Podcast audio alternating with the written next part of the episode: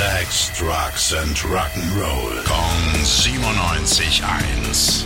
Rock News. Noch genau drei Monate, dann gibt's das neue Album von The Black Crowes. Wird aber auch Zeit, denn seit 2009 haben wir von der Band nichts mehr gehört. Eine Vorab-Single haben sie aber letztens jetzt schon ausgebracht und da hören wir wie immer direkt mal rein.